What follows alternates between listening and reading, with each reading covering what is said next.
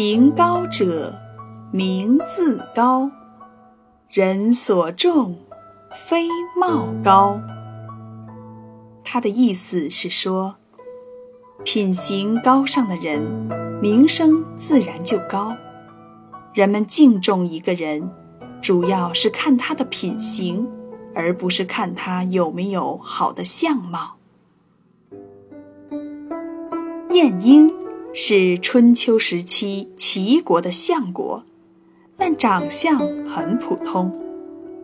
有一次，齐王派他出使楚国，楚王听说晏婴来了，想羞辱他，于是就在城墙下开了一个又低又小的门。晏婴知道这是楚国人故意羞辱他，就说：“我是前来访问的，这是狗洞，不是国门。”如果我访问的是狗国，我就从这个门进去。楚国人一听，马上打开城门，让晏婴进去了。